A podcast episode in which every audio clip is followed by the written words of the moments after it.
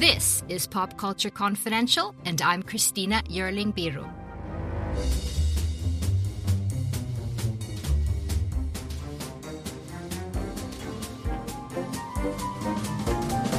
Hey guys, thank you so much for joining us again here on Pop Culture Confidential. Wow, the news, controversies, firings, and implosions are coming fast and furious. News and revelations that have rocked the pop culture landscape, fans, and the industry alike. I'm so pleased to have writer Megan McLachlan with me this week to talk about some of these stories. From the voices raised against Joss Whedon, creator of Buffy, a show that in so many ways defined feminist storytelling. He's accused of creating a toxic and cruel work environment by some of his shows and films' biggest stars. And Lucasfilms has fired Mandalorian star Gina Carano citing that her social media posts denigrating people based on their culture and religious identities are abhorrent and unacceptable, while she cries cancel culture. We talked about Armie Hammer and Shia LaBeouf, and the impact of the documentary Framing Britney Spears and how media treats women now and then. Megan is the co editor of Awards Daily TV, and her work has appeared in BuzzFeed, The Cut, The Washington Post, and more. Megan, thank you so much for being here. It's so great to be here. Thanks for having me. I wanted to start here because, as for so many Buffy fans, it was a kind of a defining work for me, my younger self, even in terms of my career covering pop culture. So the accusations against Joss Whedon were very disappointing to say the least. But for anyone who, for some reason, may not know, tell us a little bit about who is Joss Whedon and why do so many people feel so strongly about Buffy in particular? So Joss Whedon is a he's a screenwriter, he's a director. He, you know, he directed an Avengers movie. He's been around for a long time and I think everybody kind of is intertwined because of his him being the creator of, of Buffy too. And he he became intertwined with feminist icon, I think. And so people assume that he is you know supportive of women and even like you know thinking about his his role in you know introducing an lgbtq character in alyson hannigan's willow you know you think you want to think that he'd be more inclusive and and you know helping women and and so hearing these allegations and what are the allegations? So last summer ray fisher filed complaint of misconduct against him for like being unprofessional on set and then there have been some rumblings before even like his wife had written an op-ed in 19 in, um, in 2017 about um, how of his infidelities and how he you know claims to be this feminist person and he's really not. And then now Charisma Carpenter has come out and I think this one is is this one has had a lot of impact because she left when she left Angel, I think it left some people wondering why she left Angel um, all those years ago, and now it kind of shows why is because of the treatment by by Joss Whedon.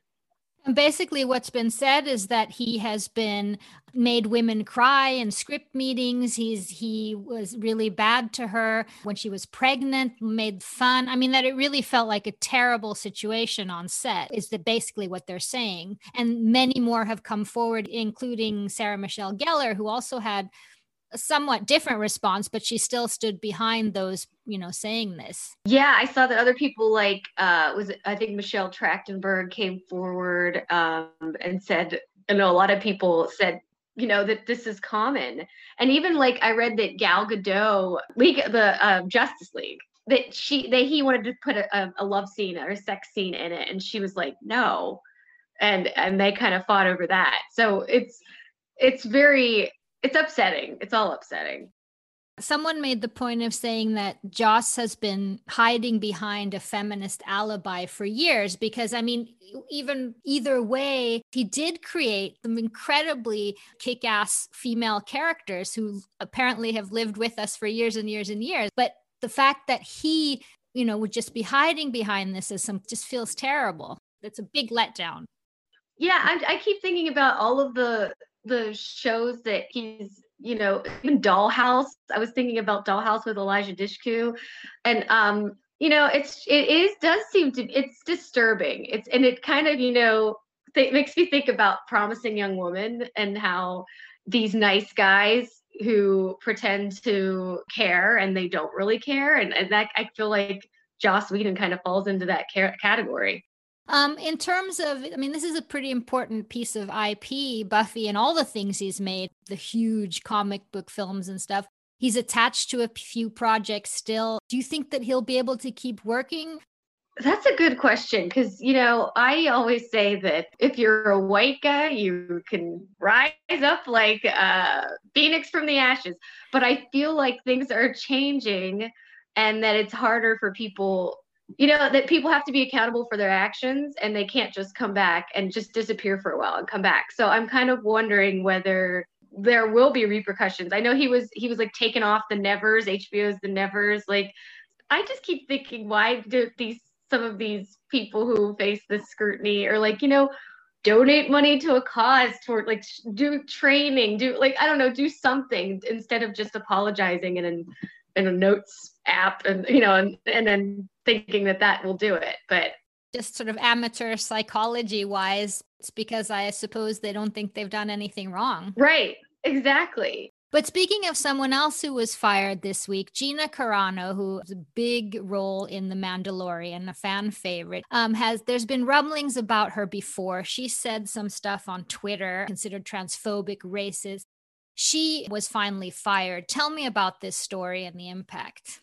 Yeah, she she was fired from Disney. I read that that Disney kind of wanted to work with her a bit to like, hey, can you tone it down? And she didn't, and so then that's why they they fired her. But I also know that that Ben Shapiro has offered to.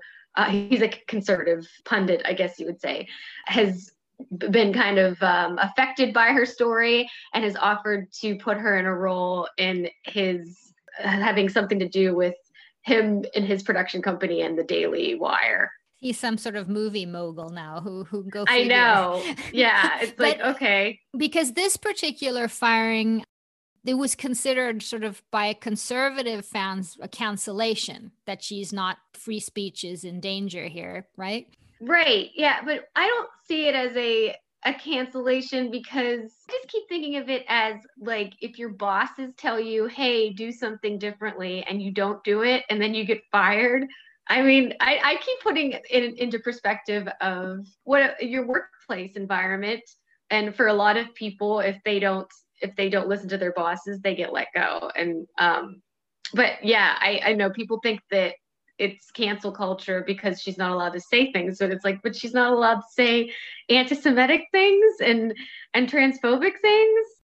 Do you have a sense of how the Star Wars fans have taken to this? I think that Star Wars fans are very resilient and they just want their Star Wars. I just don't think there will be i think they're just okay like well i've seen a lot of people say well lucy lawless put i think they said call her up and have her you know everybody it's already like okay that would be great. Yeah they're like who are we who are we replacing her? You know how are we they're already ready for something new it seems like. I think it's the star wars ip is so big that it doesn't even matter like like really which is kind of funny you were mentioning this before that we've come to a point where the firings seem to be quicker, where big companies like Disney um, are taking a stand quickly. It just seems, in terms of Armie Hammer, Shia LaBeouf, uh, two other ones that have recently been cut off from their agents. Do you have this impression too? And why do you think it's like that? Yeah, totally. And I think it's because they just want to diffuse the situation as quickly as possible. So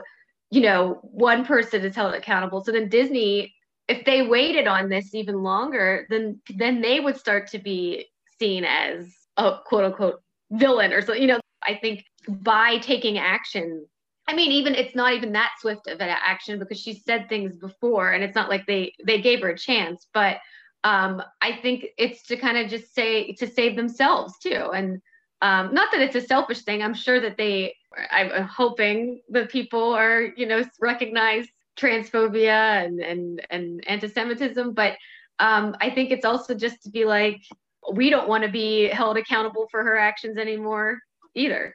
But in the case of, of Armie Hammer and Shia LaBeouf, do you think that they'll be able to continue their career? What's your impression? Sure. So Shia LaBeouf has been accused of, I think, physical abuse, and Armie Hammer has been accused of being a cannibal. being a cannibal. Yeah, I'm like, I'm like, I'm not even sure. Uh, there are a lot of things. I mean, I when that first came out with Armie Hammer, I'm like, oh, he'll be back. He's it's he's a rich white guy. He'll be back. But I I was starting a very rich white guy. Very rich white guy. But I'm starting to think that he I mean, I don't know, he got dropped by his was it his publicist that dropped him last week and, and his agency dropped him and the movie he was supposed to be in the big one about the godfather that they dropped him too yeah like he's had two and then another that jennifer lopez movie he left which i think he was probably forced out of but I I'm just not sure at this point. Like even I was talking with friends about you know there was supposed to be a Call Me by Your Name sequel. Like will that ever happen? Like because he's so tainted right now, and I'm really not sure. I mean.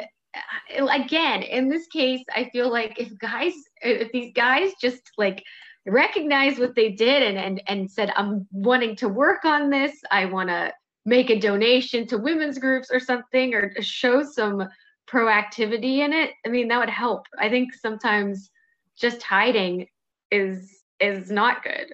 I'm not exactly sure, but uh, I mean, Shia LaBeouf has some pretty awful accusations that I hope that they get to the root of physical abuse and things like that. Armie Hammer, I'm not sure exactly. They're more sort of kinky accusations right. of, of some sort, but he. I've seen some. I've been following some like of the women who have made accusations against him. And I think they're saying it's like emotional abuse too. I'm not exactly. They said there's supposed to be a big story that's supposed to drop about him, but it hasn't dropped yet. And I've been wondering what that story is. But uh, uh, I mean, there's also the rumor that you know, there's that you know, the fact that he the he might be a cannibal.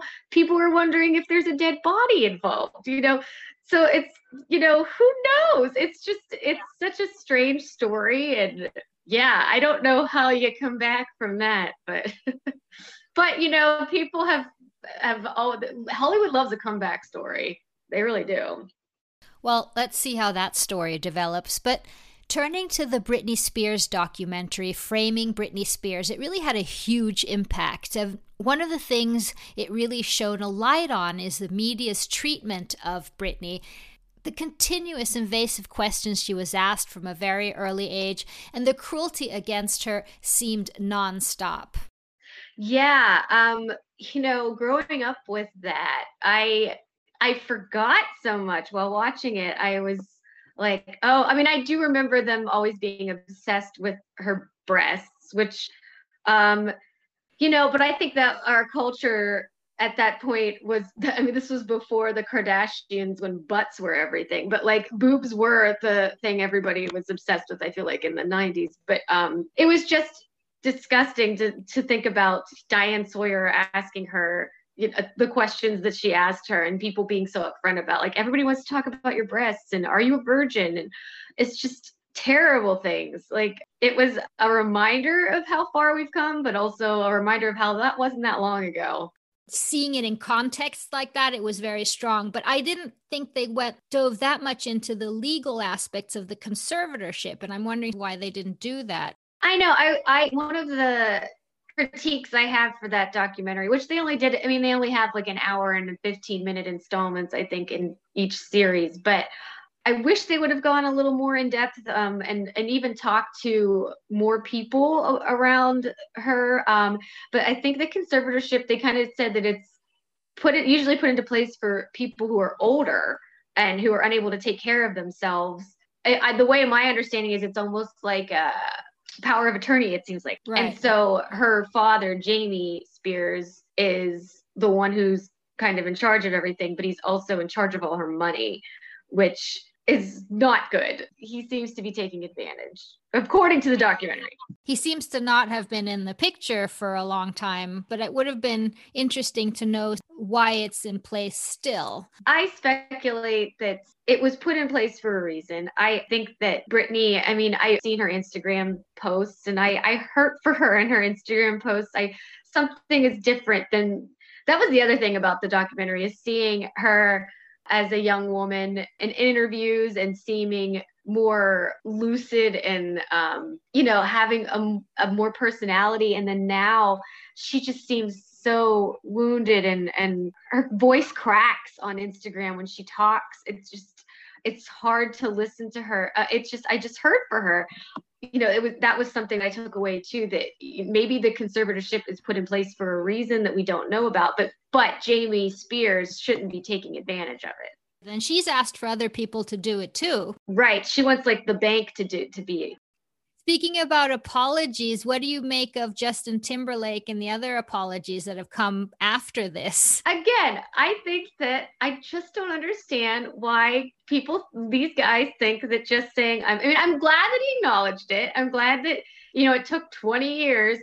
Actions speak louder than words. And I, I just wonder why people aren't, none of these guys are like, okay, I'm going to do this. I'm going to, I mean, well, I think it's because you are onto something. They're not really that sorry. I also think that he is a product of a toxic culture too, though, because you know in the documentary he's asked, "Did you take her virginity?" and he's like, "Yeah, I did." And I think that that's also you know putting men up to standards of being this stud. I, I think he's a victim in some ways too, and I, I think that you know I, I think that I hate to say that I'm not a not a huge Justin Timberlake fan, but uh, I I hate to say that, but I think that he's a, a victim too having a culture where the one one party is supposed to say no i haven't lost my virginity. When she gets the question yes. he's supposed to say yeah yeah i took her virginity i mean just that dichotomy you can sort of tell that our culture is not feeling great.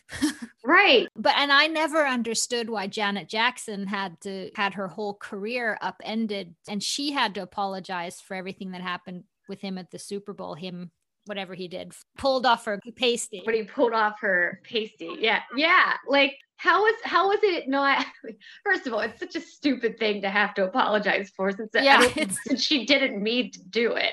But like it should have been the two of them. If you're gonna have like if you're gonna force people to apologize, then it yeah. should be two people, not the one who pulled the pasty off and and the one who had the pasty. I mean, I mean, I don't think anybody should have apologized it's just ridiculous the whole thing. But yeah. any thoughts on how this will play out for Britney? i mean it's had an enormous impact. Do you think that this will make a difference for her?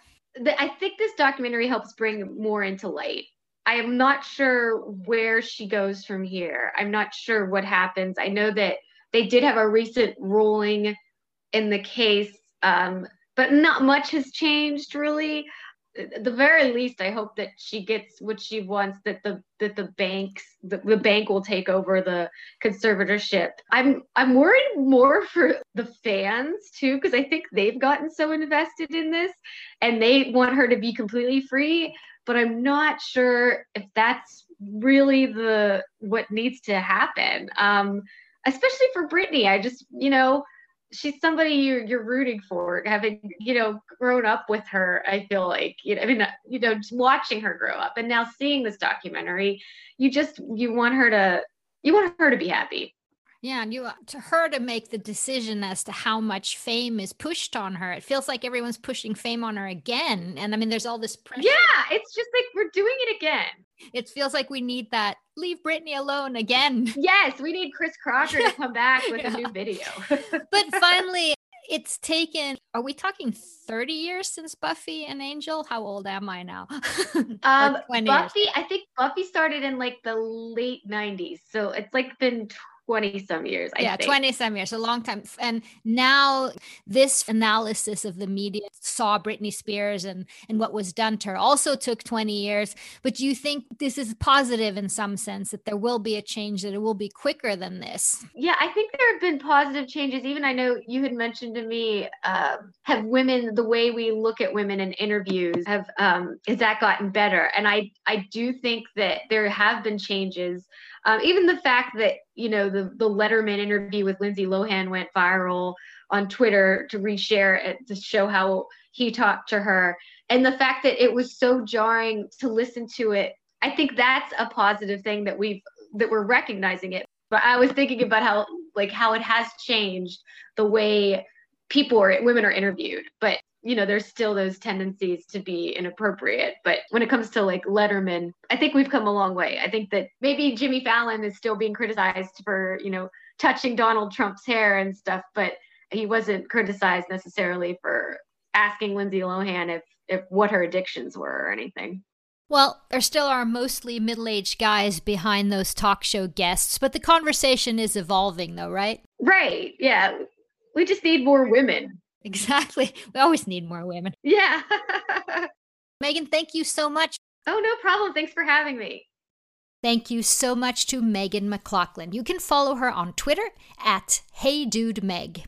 And thank you so much for joining us. Follow Pop Culture Confidential wherever you get your podcasts. And get in touch with me. I'm on Twitter at Christina Birro. See you next time. Coming up on 5 Minute News, I'm Anthony Davis. You might think it's partisan because maybe it's critical of one side or the other, but it's not. It's just the truth. And I think that's also something that's kind of unusual for Americans listening to the radio or to podcasts because the news landscape in the States has been so partisan for so many decades. So, five minute news is verified, truthful, independent, unbiased, and essential world news daily.